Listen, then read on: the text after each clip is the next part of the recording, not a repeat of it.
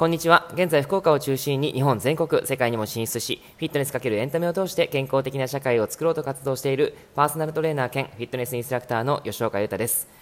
はい、あのー、先日からですね、僕が朝早起きしますっていう宣言してるんですけど、今日も無事に朝早く起きれて、えー、今日はですね、4時43分ですね。あの、ちょっと4時半から少し、え遅くなっちゃいましたが、4時43分に起きれて、えそこからまだ活動しております。まあ、今のところすごいすっきりしてて気持ちいい感じですね。えー、はいでですね昨日もそうだったんですけどもあの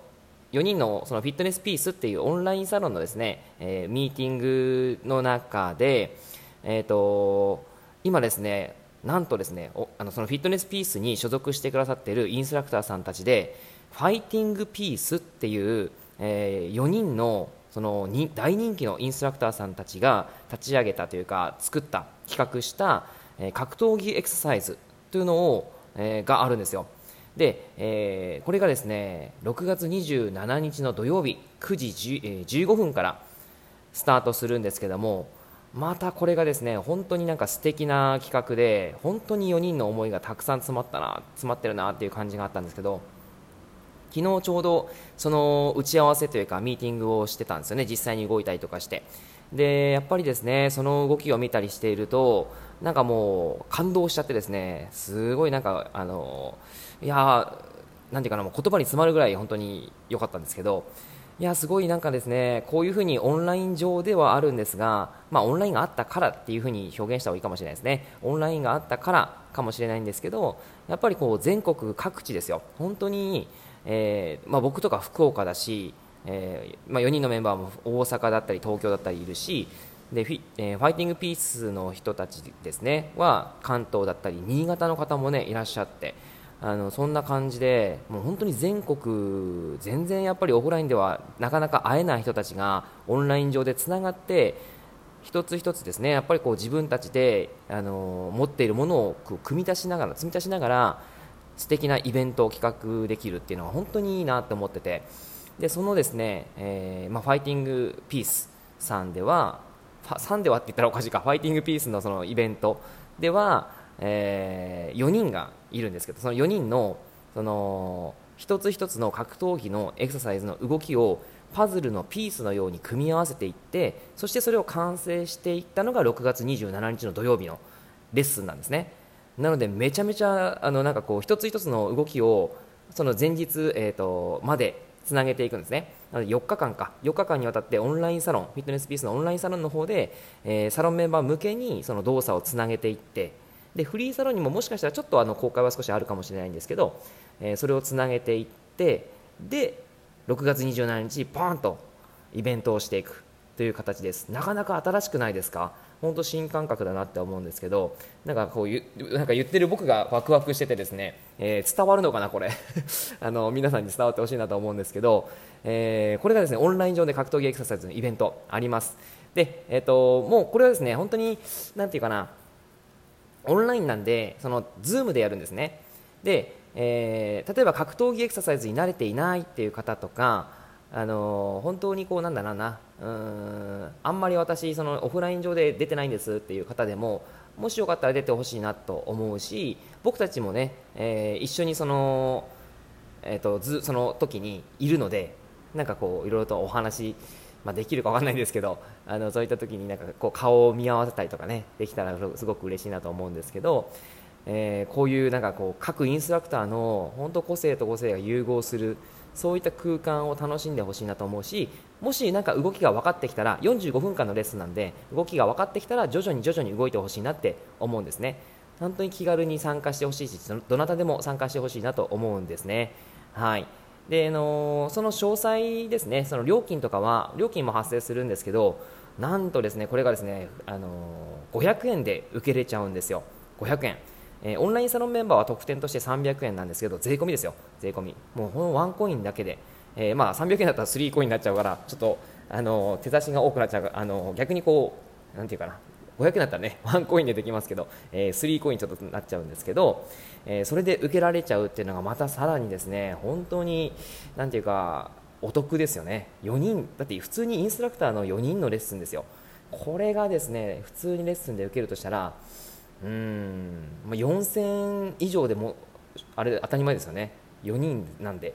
はい、それがもう300円とか500円で受けれちゃうっていう感じなのでもうこれはもうぜひぜひ、参加してほしいなと思います。時間が合わないなっていう方はですねえーまあそうですね。できれば時間を合わせてほしいな。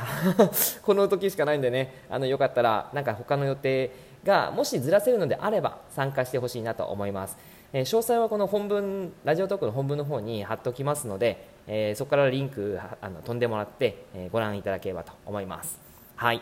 えーまあ、こうちょっと熱く話をしてしまいましたが、あのー今日のですね内容としてはもうブログにちょっと今日書いちゃったんですけども、えー23時に今日の23時にアップされるブログの方に書いてるんですけども今日のテーマは負けない戦い方ということをお話ししていこうと思います。えーとまあ、負けない戦い方ってなんかすごいこうなんていうかタイトルから攻めてるなって感じで書いちゃったんですけども、えー2020年の最大のテーマになると思うんですね。なんでかっていうとやっぱり皆さんももうお気づきかと思うんですけどやっぱりコロナ時代ですよね。コロナ時代だからです。でやっぱりその中でコロナ時代の、あのーまあ、事業者だけではないんですがあのコロナ時代の生存戦略っていうのがすごい大切だと思うんですね。生き抜き方です、えーそれを考えに考えて行動に移さないともう本当にこう例えばそうですねその仕事を辞めなければいけない事業を辞めなきゃいけきゃいけないし、えーあとは会社員の方でも例えば公務員の方でもそうですけどあの安心はしてられないと思うんですよね。なぜならもう軒並みやっぱり会社がですね経営難に陥っています。で失業率とかもすごい今上がっててですねちょっと数字あのチェックしたんですけど忘れちゃった 忘れちゃったので何とも言えないですけどすごい今あの日本の、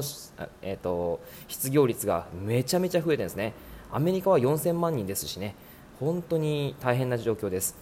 なので、えーいつ何時何が起こるかわからない状況の中でじゃあ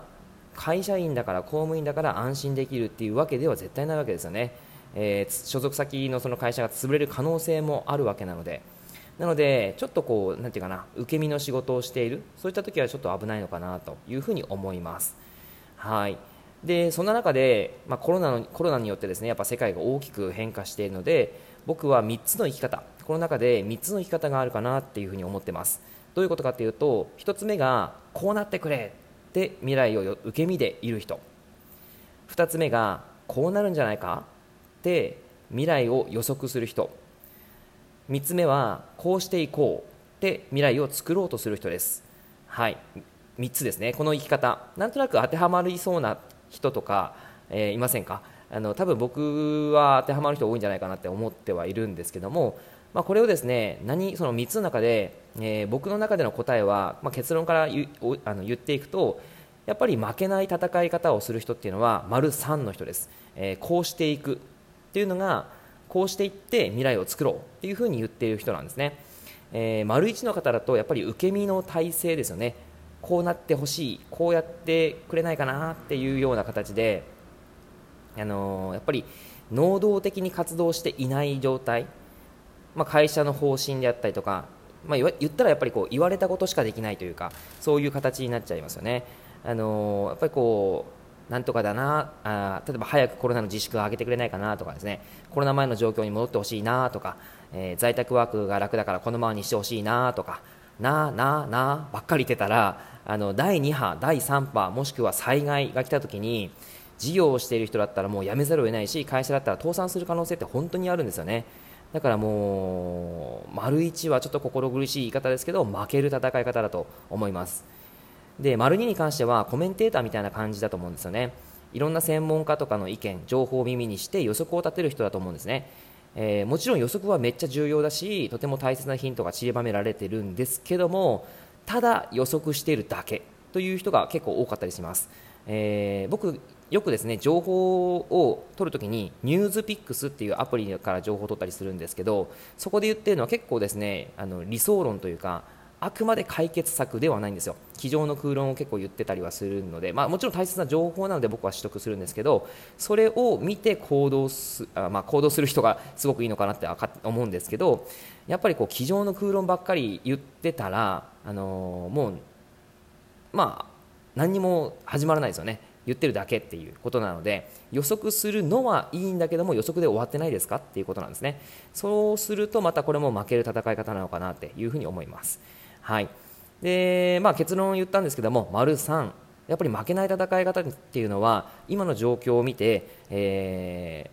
ー、まあ、行動する人ですね。負けない戦い方をしているのはやっぱり未来を作る人だと思います。あのまあ、僕もですね SNS とかでやっぱりこうネットサーフィンして行動している人を見ているんですけど、まあ、その人たち見るとやっぱり負けてらんねえなって思っちゃいますもんね。オンラインサロンも作る方も、ね、最近、えー、いますし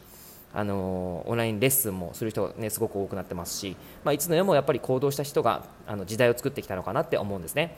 えーまあ、織田信長であったり徳川家康であったり坂本龍馬であったりもちろんこの方たち以外の方でもやっぱりこう注目を浴びてない人たちが未来を作ろうとする人たちがいたはずで